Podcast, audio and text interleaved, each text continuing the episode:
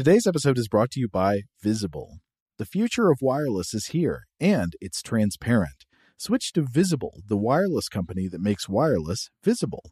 Get a one line plan with unlimited 5G data powered by Verizon, just $25 a month, every month, taxes and fees included. No hidden fees, no surprises, no, really. What are you waiting for? Get with the times and switch to Visible at visible.com. Monthly rate on the Visible plan for data management practices and additional terms, visit visible.com. This Father's Day, the Home Depot has the perfect gift to help dad be everything he can be because your dad is more than just a dad. He's the groundskeeper of the yard, the perfecter of the patio, and the cleaner of the clippings. This Father's Day, power dad's doing with the convenience and gas like power of Milwaukee cordless outdoor tools from the Home Depot. Plus, get up to $150 off select Milwaukee tools. Find the perfect Father's Day gift at the Home Depot. How doers get more done. Shop for Father's Day now in stores or online at homedepot.com. Okay, picture this. It's Friday afternoon when a thought hits you. I can spend another weekend doing the same old whatever, or I can hop into my all new Hyundai Santa Fe and hit the road. With available HTRAC, all wheel drive, and three row seating, my whole family can head deep into the wild. Conquer the weekend in the all new Hyundai Santa Fe. Visit HyundaiUSA.com or call 562 for more details. Hyundai, there's joy in every journey. Overspending on Amazon? Earn while you shop with Drop. Earn rewards on every purchase online or in store. Download Drop now and use code DROP11 to get $5 in points. Get rewarded for shopping today.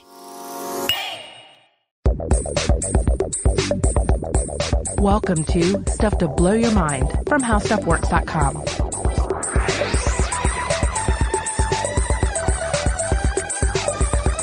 Hey, welcome to Stuff to Blow Your Mind. My name is Robert Lamb. I'm Christian Sager. And I'm Joe McCormick, and here we are with part three of our 2017 Ig Nobel's Prize, Ig Nobel Prizes series, uh, where we're discussing the recipients of the 2017 Ig Nobels. If you haven't heard the first two episodes, you might want to go check those out first if you're unfamiliar with the prizes. We introduced them in the first episode, but hey, if you're here, you just want to jump right in, that's okay too. Guys, we have already covered liquid cats, cave bugs with swapped genitals, didgeridoo therapy, crocodile gamblers, weird effects of twins taking selfies or, or, just looking at their own faces, and then whether old man ears are big. I don't know if it can get any weirder than that.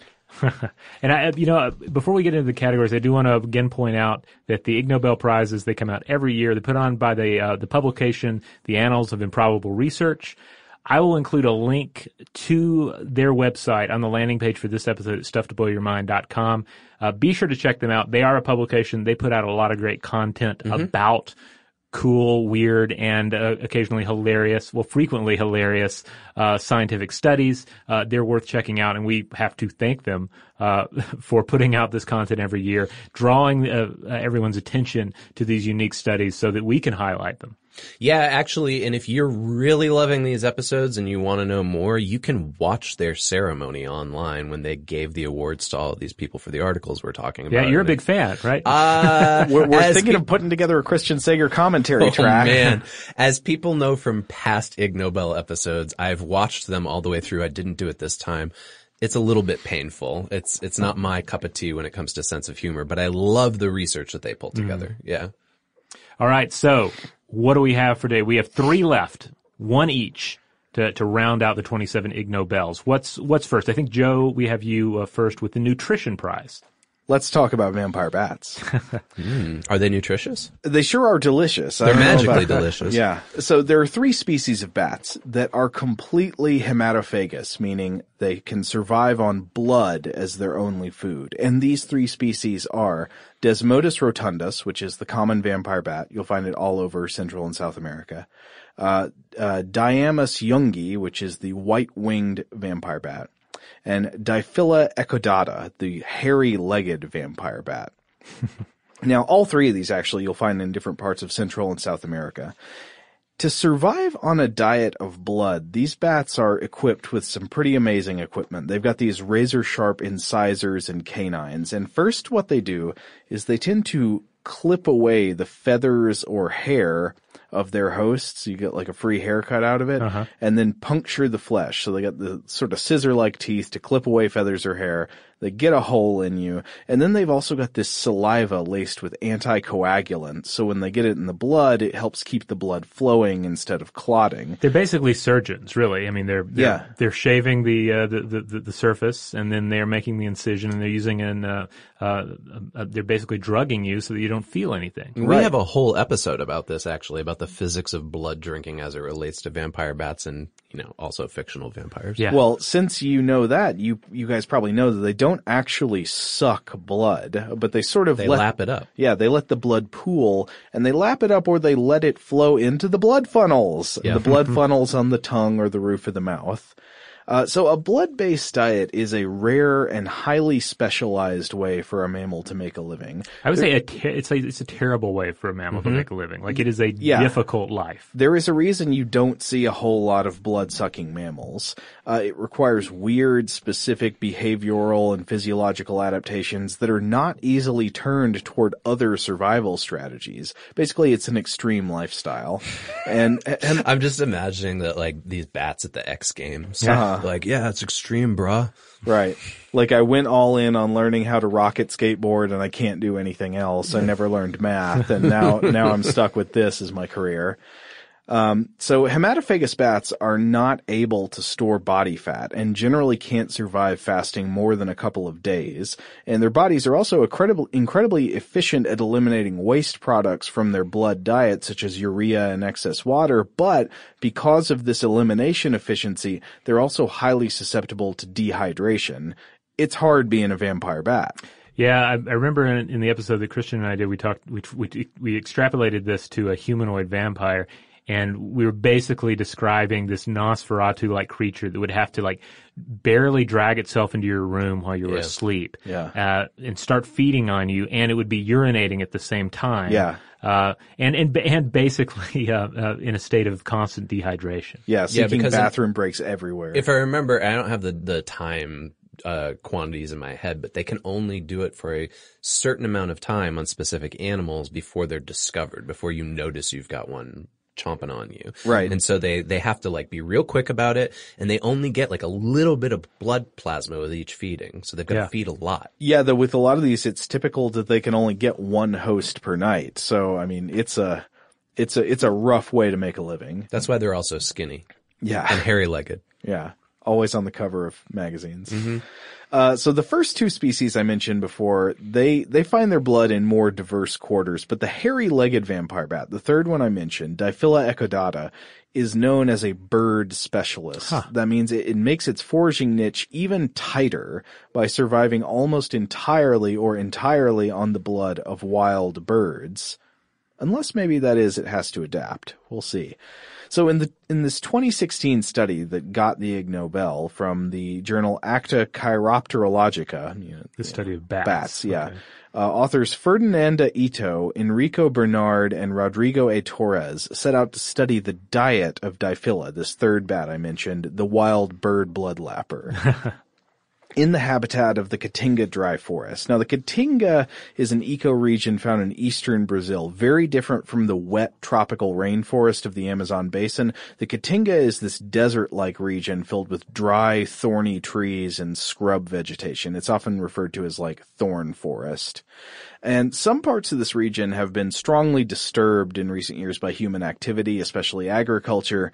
As always, human presence in an, uh, and, and human agriculture in an ecosystem can mess up local wildlife. So the researchers reasoned that you would be able to see this disturbance of wildlife through changes in the diet of local vampire bats. If you move a bunch of farmers into a patch of Caatinga, driving out and hunting many of the wild birds native to the area, would the local Diphylla change their lifestyle? Would Oh, they okay. resort to preying on domestic mammals, maybe in farms like cattle, goats, or pigs? Now here's a question for you guys. Let's say you want to study what a bat eats. How do you figure that out? Follow bats around. Well, uh, that's kind of hard to do, isn't it? Maybe you make bat drones to chase them. Make a whole lifestyle out of it. Yeah. I mean, the only Go thing- off the grid, man. I follow bats. I mean, I've seen studies that that look at bat behavior, and that it generally means you have to go where the prey hangs out, Mm-hmm. and you have to just videotape the prey all night and then track what happens. But that would be assuming what the prey is. What if you want to find out what the prey is? I imagine that you go through guano. Yep, there you go. So a common method of studying the diet of a bat would be to study the shapes that appear in its poop. So if it's a fruit eating bat, you can look at the feces and see what kind of seeds and stuff like that you see. If it's an insectivorous bat, you can look for insect body parts. But if you want to study the diet of a blood lapping oh. bat, how do you do it? Yeah, what does a vampire blood poop consist of? Well, I mean, it looks like soft poop. Yeah, it's soft poop, but like you can't identify what animal uh, some blood came from just by looking at it in poop. So Yeah. enter DNA testing of guano. Okay. So you can use polymerase chain reaction, uh, which is known as PCR, the PCR technique on vampire bat feces to amplify fragments of degraded host DNA in the feces and determine what animal the digested blood came from. So that's what the researchers did here. They collected fecal samples monthly from May 2014 to January 15 from a cave occupied by a colony of Diphylla ecaudata, which is the, the hairy-legged vampire bat, the blood, the bird blood lappers, uh, which was surrounded by many cattle ranches and subsistence farms with a lot of goats in particular in the area. So it's the situation where their natural prey, the wild birds, have largely been driven out. You've got a lot of agriculture and they're wondering, okay, are these things feeding on domestic mammals instead of the birds they prefer in the wild? Okay. So they preserved all these fecal samples, then they did their molecular analysis to look for DNA cues as to what species these bats had been gorging themselves on. Researchers found DNA from two species. Gallus gallus, the domestic chicken, Oh, well, that makes sense. and Homo sapiens, the domestic human being. Oh man. These bats had been drinking human blood. And this is significant because while people have gotten bat bites before, this is the first known evidence of vampire bats consuming human blood under natural conditions in the wild. Mm-hmm. And it contradicts the previous assumption that Diphylla ecaudata would only drink the blood of wild birds. In previous experiments, this had gone pretty far. For example, these bats have even refused to drink mammal blood when it was their only option in lab conditions. Given the choice between pig blood, goat blood, and nothing, they chose nothing. Huh. So the idea here was that they were bird specialists to the point that there was no going back. Right. Which is kind of the whole uh, niche, um, you know, uh, character of the vampire bat itself is that it's a creature that has chosen or chosen it has it has gone down a very difficult road Yeah. and it's just making the best it can out of that uh, those difficult uh, circumstances. Yeah, and they can and they can specialize in different ways. Like Rotundus drinks mammal blood, but uh, but Ecaudata does not drink mammal blood even when it's got no other choice. Except apparently when their habitat is disrupted and food sources are depleted, they'll make an exception. Apparently not so much for goats or pigs, but for us. Yeah. So this is a consequence of our actions affecting their ecological uh, area. Yeah, and I think it's interesting to wonder like why these would generally not go for other mammals, but they would find human blood acceptable. Well, maybe Probably chicken got a lot more plasma in it. It's all Yeah. fat. Or Yeah. chicken chicken farmers taste taste like chicken. It could be. Now, one thing they found is that it looks like these bats cannot survive on mammal blood alone. So they Okay. can't just drink human blood and survive. But they can supplement their diet. Right. So they can survive on a mix of chicken blood and human blood. Uh, and so that's pretty weird, but it makes me wonder what other animals might decide we are worth eating once we destroy their natural habitat and drive out their natural prey. Huh. Hippos. I think it's hippos that we need to worry about the most. Uh, I believe you guys brought up hippos recently, right? In Yeah. First monsters. Oh yeah. Yeah, yeah, yeah. They're, Yeah. Watch out. They're gonna get you. It's harder to imagine certainly the hippo uh, switching over like that. But I remember in our in our episode on bats, like that was part of the part of the really cool scientific uh, uh, theorizing is how did vampire bats come to drink blood? And you get into this situation of well, perhaps they were. Uh, they were cleaning up wounds of megafauna or they were preying on parasites of megafauna. So you kind of get into this position where the the uh, the organism eventually just cuts out the middleman. Why am I why am I eating these these blood uh, inflated ticks when I could just drink the blood of the uh, of, of the of the mammoth or, Yeah. or what have you? Yeah, right. It's big enough. It won't notice. Yeah. That's interesting. So we ask our questions. Why is it funny? Why is it important? Things are always funnier when you explain why they're funny. Uh, this is funny because human blood is hilarious. And why, why is it important? Obviously, human incursion in, into natural Yeah. habitats has consequences. We should think about what those consequences are. I think it's interesting that as far as I know, the people this blood came from have not been identified. Like, I, I don't know who this, who the humans supplying these bats with meals are, uh, but these bats are drinking human blood It's somehow. one very anemic chicken farmer. I'm Yeah. Um, I mean, the other thing is it's funny because it's a it's a hairy-legged bat. Yeah. The hairy-legged bat just sounds hilarious. right. Hairy-legged bat and the Hendersons. Yeah. All right. Well, we're, we're going to take a quick break, drink some blood, and then we'll be right back for more Ig Nobels.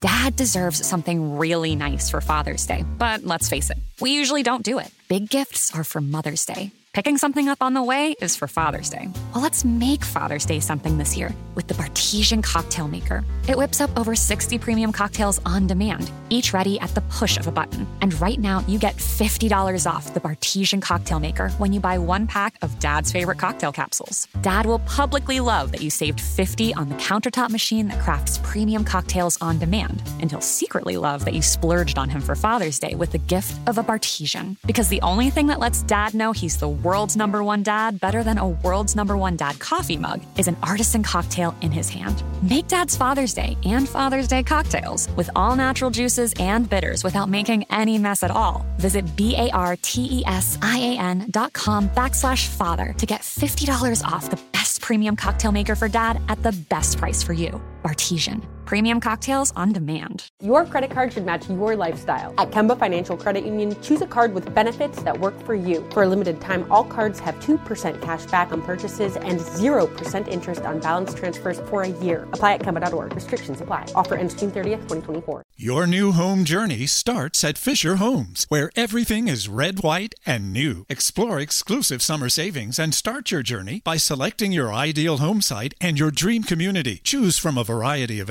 expertly designed floor plans and bring your style to life at the Lifestyle Design Center. Are you looking for a quick move in ready home instead? Fisher Homes has options for those too. Fill out a form to connect with a new home advisor at FisherHomes.com to get started today before the sun sets on summer savings. What are you looking for in a new smart TV?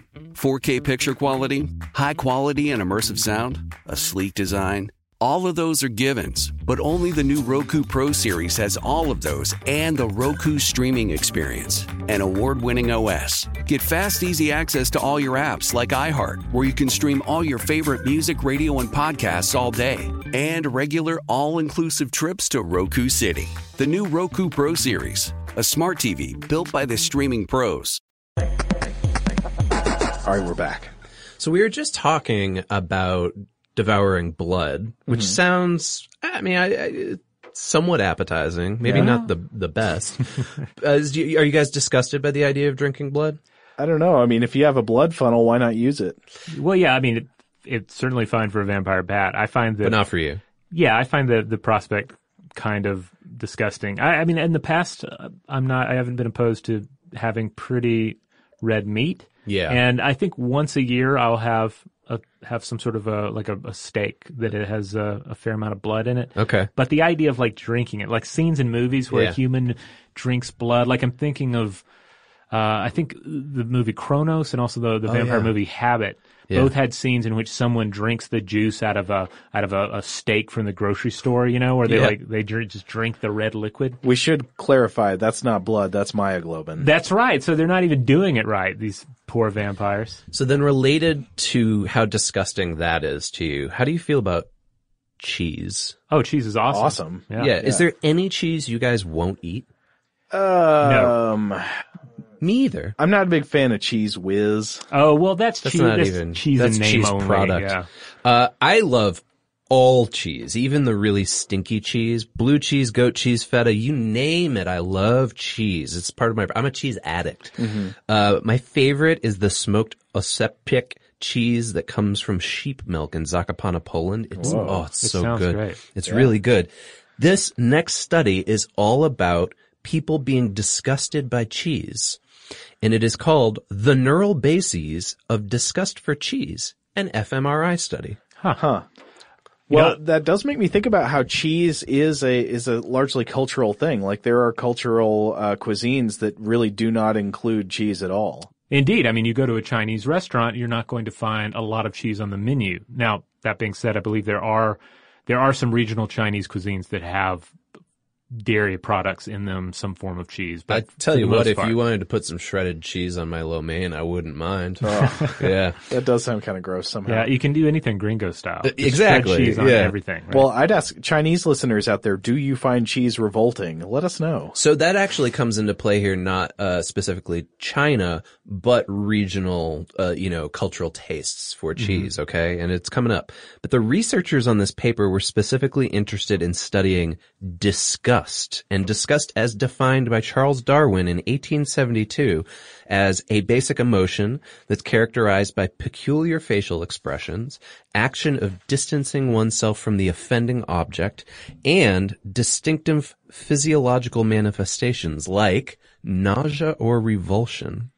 You know, I, I I have to say that when it comes to the cheese smell, and I'm I'm very picky about this. Like, I don't like people talking about stinky cheeses. Mm-hmm. I, s- I- because I think you're you're putting a label on it that is uh, that is daring everyone to find Yeah. re- revulsion. I agree. I just kind of use that should term because other people Well, I do, mean, it's yeah. used- Fragrant cheeses. Yeah, I like Yeah. fragrant cheeses. But At the same time, I realize that a lot of people use the term stinky cheese um, in a positive way, like that's a term of endearment for them. So I, I don't Yeah, mean to, to judge your, your your language here. No, it's just I, I don't really call them that either. It's just kind of what I've heard people who Yeah. are disgusted by cheese refer. to But but I have heard it used lovingly. Now at the same time, I feel like the the uh, specific aroma of cheese it is very contextual. So.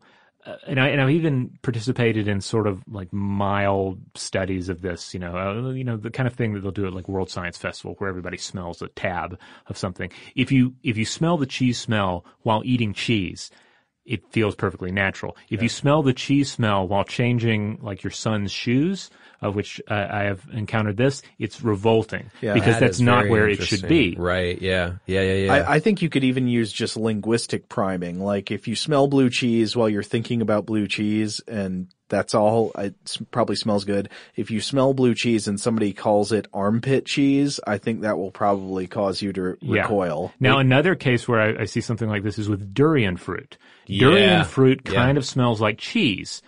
But a lot of people are really turned off by durian fruit because it Yeah. is a fruit and it does not seem like it should have this aroma. Yeah, I, as many of our listeners know, and you guys know, I grew up in Singapore. Durian's quite popular there. They make candy out of durian They do. In, uh, in East Asia. Yeah, and uh, when I was living over there, you could get durian milkshakes from the McDonald's over there. Whoa. Yeah, Uh, Were they good? No, I, I, I, I find durian gross on, on multiple levels. It smells like urine to me, but then also, have you ever like uh, cut durian before? It's a strange object. Huh. It's like this big spiny object. It's got these lobes sort of. Yeah, when you open it up, the insides of it look like the insides of a of a not a plant.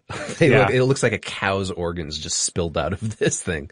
Well, I think it should be classified as an outdoor cheese fruit. You know, Yeah. because Yeah, it- don't eat it indoors necessarily. And this is from me. This is from a Western perspective, someone who hasn't grown up with it and have a cultural appreciation for it.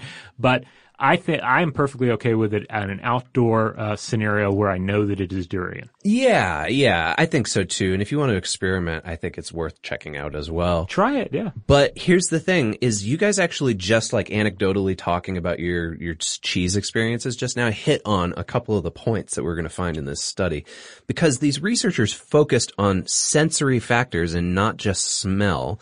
And they also considered how disgust can be a conditioned aversion. So specifically, they were looking at disgust of food, and that was interesting to them because studies on food aversion are apparently rare.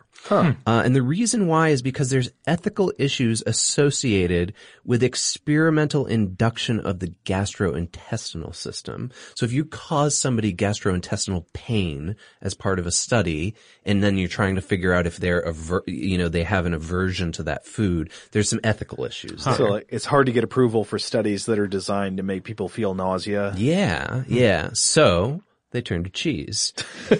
Their first task was to estimate what proportion of individuals are actually disgusted by cheese. And then they aimed to compare the brain activities of people with aversion to cheese with those who commonly eat cheese. And they used functional magnetic resonance imaging to do this. And from now on, I'll refer to that as fMRI. Their hypothesis was that several areas of the brain would be activated depending on if the participant was either pro-cheese or anti-cheese.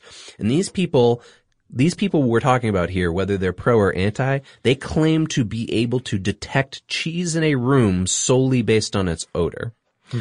So they gathered 145 French men and 187 French women using newspaper ads and flyers. Then they asked these people to complete a questionnaire evaluating just general food items. And they broke them up into multiple groups of 15, which were either pro-cheese or anti-cheese groups. There were anti-cheese French people. It really breaks the stereotype, doesn't This it? is this is important to this study and surprising, right? Yeah. The groups were matched in age and the participants were checked for olfactory impairments and detection ability. So for stimuli, they used six cheese varieties. Blue, hmm. cheddar, hmm. goat, ah. Gruyere, Parmesan, hmm. and then is it pronounced Tome? Ooh, I'm, I'm not. I don't if know I've this one. Tome. I actually Yeah. don't know that cheese. I don't know it either, but it's T-O-M-M-E. So maybe that's a French cheese we're unaware of over here. They diluted these cheeses, the odorants of them, in mineral oil down to 10% in volume. And then five milliliters of that solution was absorbed into a squeeze bottle with a dropper. then they used an airflow olfactometer to deliver a continuous stimuli that was synchronized with the person's breathing through a standard oxygen mask. These participants could provide five logic signals with their hands. So they had like a little like controller, uh, and it basically indicated how pleasant or unpleasant their experience was. And they also had their behavioral responses measured, their stimulation onset measured, and then the trigger signals were measured from the MRI that was recording them. Uh-huh. They first tested this out while these people were in what they called a hunger state with normal food odors, not just cheese. And then again, with odors and then pictures followed up by them. So they wanted to see if like, is, is the odor accompanied by a visual going to make a difference here? The hunger state, what they meant here was that these people had only had a light breakfast of either tea or coffee and just one single slice of bread. And the researchers hypothesized that the anti-cheese subjects would answer far more quickly than the pro-cheese subject because they knew they disliked cheese. Okay? Here's what their findings were. That a higher proportion of people who disliked cheese existed than other food categories. It was 36.9% of the people they studied disliked What? cheese. Crazy. Some of these people reported that they had family particularity with cheese. In fact, that meant that up to six family members related to them also disliked cheese. The other foods that received low scores were mainly because of dietary habits. And this is interesting, like vegetarianism. So for instance, back to our blood thing, if you were a vegetarian and they misted uh, steak ooze into your face, you might have had a bad reaction to that in the same way some of these people did with cheese, okay? Okay. But there was no significant difference observed between the two groups, the pro-cheese and the anti-cheese, when they were just stimulated by odors only. So if they had cheese blasted in their face, there wasn't a difference. But if they had cheese blasted in their face and they saw pictures of the cheese, then there was a difference. So visual reference seems to be really important here. And that kind of ties back to what you guys were talking about earlier, right? Like what you're seeing. If it's your son's shoe and it smells like cheese, that's going to make a big difference, right? So what's interesting here is this goes against reports that odor has an emotional impact on memory. And it actually suggests that odor on its own is insufficient to trigger disgust reactions. Perhaps what's going on here is it's the subject's conception of cheese rather than the actual sensory properties of cheese that give it a disgusting value. That's odd. Yeah, isn't it? It's kind of I wouldn't expect that. You know, I have to say when when I am smelling my son's shoe and it smells like cheese, I mean, I'm kind of giving it away right there. I am interpreting the smell as that of cheese in a place where cheese should not be. Yeah, it's the thing that should not be. Yeah. it's Right. the monster. Whereas odor. if I was thinking of it more appropriately, you know, what if I was thinking of what I am actually smelling without bringing cheese into the scenario, it would be perhaps it would be a different experience altogether. Yeah, yeah, absolutely. I know what you're talking about. So that was just like their behavioral observations. Then they looked at these fMRIs and they showed that there was a stronger activation of the GPI slash GPE and SN areas of the brain in people who dislike cheese. So, okay, that kind of went along with what they thought that there would be some, you know, reactions there. They also found that a lack of desire to eat cheese was associated with a lack of activation in the VP area, which is a core brain structure in incentive motivation. Hmm. So subsequently, they propose that the motivation related activation in our brains is suppressed in people who are anti-cheese because of their disgust for cheese. That just in general, they won't be motivated. so your brain doesn't get turned on. Yeah. Don't go yeah. get it. Now, and it's not just about the cheese, it's about anything else that's around you. Wow. Yeah. So here, okay, you guys were talking about France and how this is kind of weird, right? Uh-huh. Yeah. Their survey showed 6% of the French population dislikes cheese more than any other food category. That's way lower than their finding of 36.9% in the lab. So they were like, wait a minute, what's going on? This is especially interesting because here in France, the country has the greatest variety of cheeses in the world and has the highest level of cheese consumption in the world. Yeah, I think of France as cheese, cheese city, USA. Yeah, like I, I've never visited France, but I know that if I get to one day, I will eat a lot of cheese there. Right, It's, yeah, it's up there yeah. on like Cheese top five capital of the world. Yeah. So this is fascinating. It seems that like more people actually are repulsed by the smell and visuals of cheese than re- report they are. There's something going on here. They also found 60% of the people who said they dislike cheese, dislike cheese in all of its forms. It's not like they're just like, I don't like blue cheese. Hmm. They, these 60% just don't like any cheese. 18% of the people who said that, they had a milk intolerance. So that makes Yeah. sense. Yeah. So in conclusion, they found that a higher than expected proportion of individuals are disgusted by cheese to the point that they can't eat it.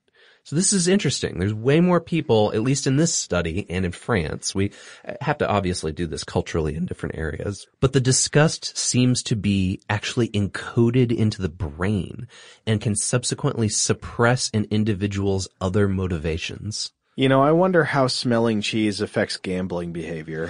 there you go, right? You, you make people inhale the smell of blue cheese while they're gambling. You see what happens. So, okay, why why is this Ig Nobel funny? Well, of course, the idea of people breathing in cheese and other smells they hate is kind of amusing, right? Especially like they've got these oxygen masks on. right. It's the denatured version of it that's even funnier that they like had to extract cheese odor and pump it into their faces. Yeah. Well, yeah. they could have just put them in a mascot costume, and they would have had the same effect. I think. but but it also cheese is inherently funny. The word cheese Yeah. has that. Like I, I feel like there have been studies that have pointed this out that, or at least there, it has been pointed out that the funnier words. Uh, the, the, the most humorous words in the English language are going to have the ch uh, kind of a sound, or the k sound is going to be like clown cheese. Yeah. Clown cheese. There, There you you go. go. That's Ugh. Yeah. innately. I wonder what Pennywise's cheese s- smells like. Hmm. Yeah, I wouldn't want that cheese. Texas Chainsaw Massacre 9, clown cheese. Well, the head cheese it plays into that a lot. Yeah. that's probably you why go. your mind went there. Yeah. So, but why is this study important? Well, it's what I said earlier, because it's really rare to find individuals who have the same type of food disgust. So to find that like 30, oh, basically 37% of the population dislikes this one specific food is important, but also it's really difficult to study this without triggering gastrointestinal problems. So they found a way to do this without like actually inflicting harm on these people. So that's my cheese report. Why don't we take one more break and then when we get back, Robert's got our last Ig Nobel study for us. Dad deserves something really nice for Father's Day, but let's face it, we usually don't do it. Big gifts are for Mother's Day. Picking something up on the way is for Father's Day. Well, let's make Father's Day something this year with the Bartesian Cocktail Maker. It whips up over 60 premium cocktails on demand, each ready at the push of a button. And right now, you get $50 off the Bartesian Cocktail Maker when you buy one pack of Dad's favorite cocktail capsules. Dad will publicly love that you saved 50 on the countertop machine that crafts premium cocktails on demand. And he'll secretly love that you splurged on him for Father's Day with the gift of a Bartesian. Because the only thing that lets Dad know he's the world's number one dad better than a world's number one dad coffee mug is an artisan cocktail in his hand. Make Dad's Father's Day and Father's Day cocktails with all natural juices and bitters without making any mess at all. Visit B A R T E S I A N dot com backslash father to get $50 off the best premium cocktail maker for dad at the best price for you. Bartesian. Premium cocktails on demand. Your credit card should match your lifestyle. At Kemba Financial Credit Union, choose a card with benefits that work for you. For a limited time, all cards have 2% cash back on purchases and 0% interest on balance transfers for a year. Apply at Kemba.org. Restrictions apply. Offer ends June 30th, 2024. Your new home journey starts at Fisher Homes, where everything is red, white, and new. Explore exclusive summer savings and start your journey by selecting your ideal home site and your dream community. Choose from a variety of expertly designed floor plans and bring your style to life at the Lifestyle Design Center. Are you looking for a quick move in ready home instead? Fisher Homes has options for those too. Fill out a form to connect with a new home advisor at FisherHomes.com to get started today before the sun sets on summer savings. Have you ever wondered what it would be like to have supervision, enhanced hearing, extraordinary reflexes, to be, dare we say, superhuman? Well, Roku's new Pro Series TV can't do any of that for you. But with a 4K screen, side firing speakers, and a blazing fast refresh rate, it'll sure feel like it. Elevate your entertainment using all your favorite apps like iHeart and play all your music, radio, and podcasts with the new Roku Pro Series. Your senses aren't better, your TV is. All right, we're back. So we have one left, and it is the obstetrics prize. You guys ready for this? Uh, bring it forth into the world. All right, so I'm going to read you the title of the paper, and in doing so, I'm going to answer the question why the uh, the Ig Nobel Prize Committee found this funny. Okay. Um, the title is "Fetal Facial Expression in Response to Intravaginal Music Emission." Oh, Music emission. Yes, That Uh, is. I don't think emission should be the verb for music. Shouldn't it be like playing or? well. Wait, let's see if we can guess what this is about without having. So, okay, I'm going to guess that this is looking at the faces of fetus in utero as your, I don't know, you put like a Bluetooth speaker up against like the belly of the, the mother or something like that? Well, let's it just says say- intravaginal. Yeah, you are not taking the premise far, enough. Yes. Okay. Yeah, this sounds like a speaker is inserted through the vagina to play for the fetus in utero, and then they measure the fetus's facial expression somehow. Exactly. Yeah, I mean, the basic idea here is that if music has an effect on the fetus, then, w- and, and this is just like playing music outside of the body or Right. touching the speaker to the belly, uh, then wouldn't it make more sense to get the speaker closer to baby and then baby will react even more? Okay. So- Sounds like somebody's trying to sell a product. Yeah, I was going to say, is there a specific speaker that, that is built for this? Am I just Oh, yes. woefully unaware of this? Yeah, as the uh, as the Ig Nobel prizes point out, uh, there was a there was a patent filed in 2015. Oh, boy. And you can currently buy a product called BabyPod. If you look them up, go to the BabyPod website. They even proudly have their Ig Nobel Prize like stamp of approval there uh, to sell the product. I have a look on my face right now that 37% of people in France have when they smell blue cheese. Well, well, let's get into the into the study. Let's get into the Okay. science, and, and maybe it'll it'll change your mind a little bit. So, studies have found that fetuses can hear sounds from the outside world while in the womb. Uh, they can even learn to recognize words in the in the womb, and they can retain memories from this time after birth. So in two, a 2013 University of Helsinki study published in PLOS One found that playing music while you're pregnant may influence your child's auditory system. It's just that's uh, just this this one study, but but um, building up here. According to a 2014 Max Planck Institute study, from 28 weeks, that's the start of the third trimester in pregnancy, uh, onward, the heart rate of the fetus changes when it hears a familiar song, and from 35 weeks on, there is a there's even a change in its movement patterns. So the fetus is dancing. In a, in a way, in a, yeah, basically you're you're stimulating the fetus. You're providing auditory uh, stimuli, and it is reacting. Now, based on you know my conversations with my friends who've been pregnant, this doesn't sound surprising to me. Like people believe that they're the, the the fetus in utero can hear music like while they're Yeah, pregnant. and that like we react to music too. oh yeah, Now- at that stage, I mean. Yeah. Yeah. Obviously, yeah. Yeah, I mean, you see a lot of this, like playing music for the the fetus, and Yeah. then of course playing music for the baby, uh, for the infant once it's I have friends who are very specific about like what the playlists were that they played for their kids, and like Yeah? like Brian Eno, I think was like a really big thing. Oh well, Oh, okay. I mean, a lot of this relates to the parents. Like, yeah, if you're, Yeah. if you're having to deal with a newborn baby or the stress of pregnancy, I imagine some soothing ambient music is going to yeah, be great. Exactly. I thought you were going to say a lot of Black Flag. Though that's why I'm not allowed to have kids. Now, uh, I imagine a number of you are thinking about the so-called Mozart effect here. Uh, to remind everyone, this was proposed in a, this was proposed in a 1993 Science Journal paper, um, and the idea is that play classical music, specifically Mozart, for a child, and it's going to uh, have give them cognitive benefits. I remember hearing that people were s- questioning the Mozart effect. There has been a lot of questioning of it. Uh, so, so first of all, I, everyone has to remember that the effect in question in the original paper, it stemmed from the study of teen students, not babies, not fetuses. And plus, the effect in question was merely an increase in performance on a specific spatial imagery task, and it only lasted for a few minutes. So, for the most part, uh, the Mozart effect is largely dismissed as a myth. okay. That being said, again, if you were to play music for a fetus, which uh, undoubtedly, again, it's audio audio stimuli that that generates a response, and uh, and there are situations where that is certainly beneficial. Uh, wouldn't they hear it better if you put the speaker closer to the the fetus? And that's where this study comes in. Okay.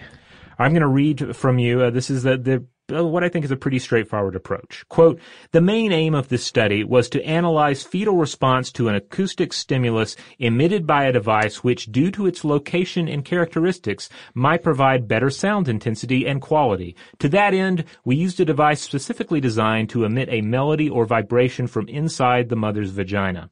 This location is closest to the fetus, so there are fewer obstacles to attenuate the acoustic waves. The secondary objective was to identify quantifiable fetal movements that could be associated with the acoustic stimulus.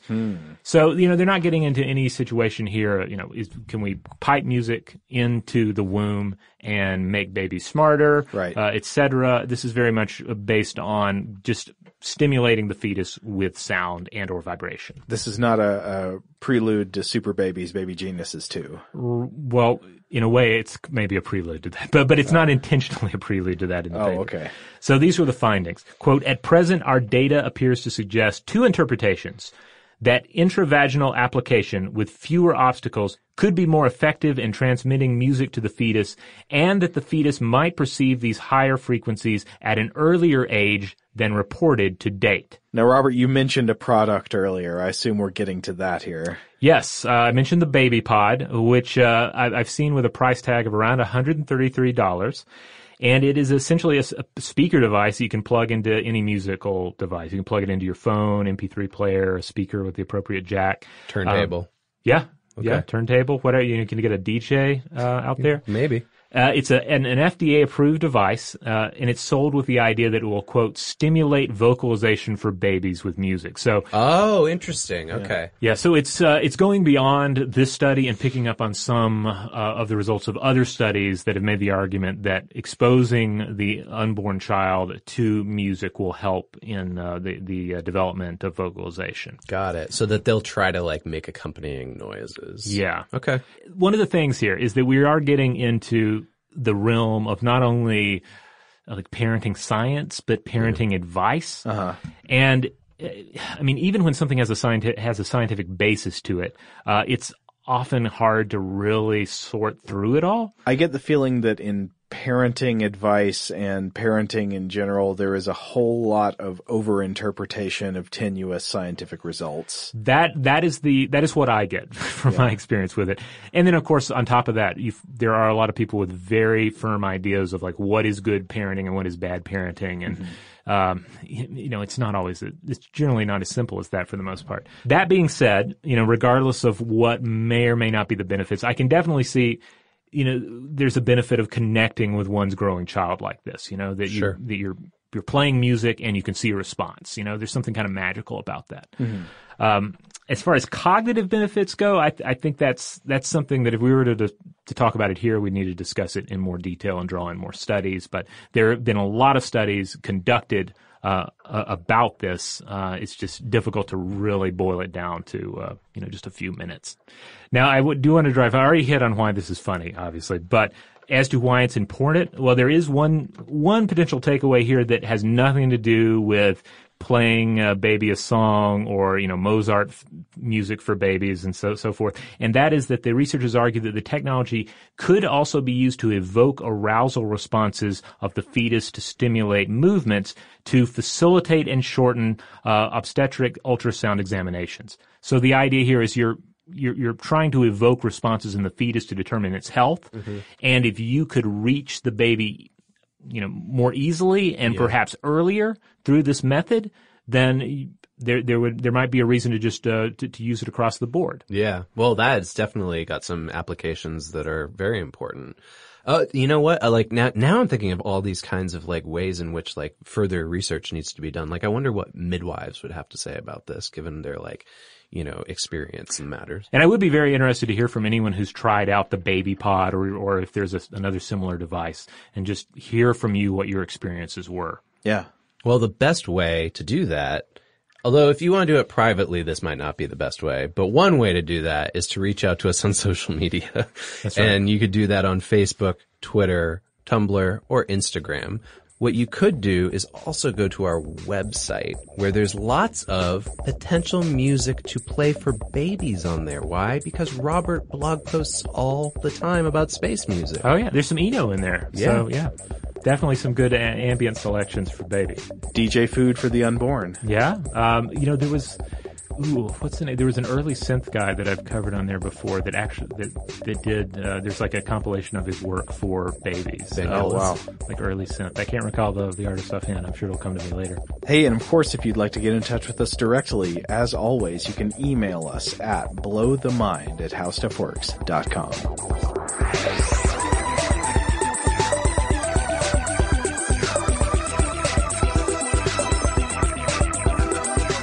For more on this and thousands of other topics, visit howstuffworks.com.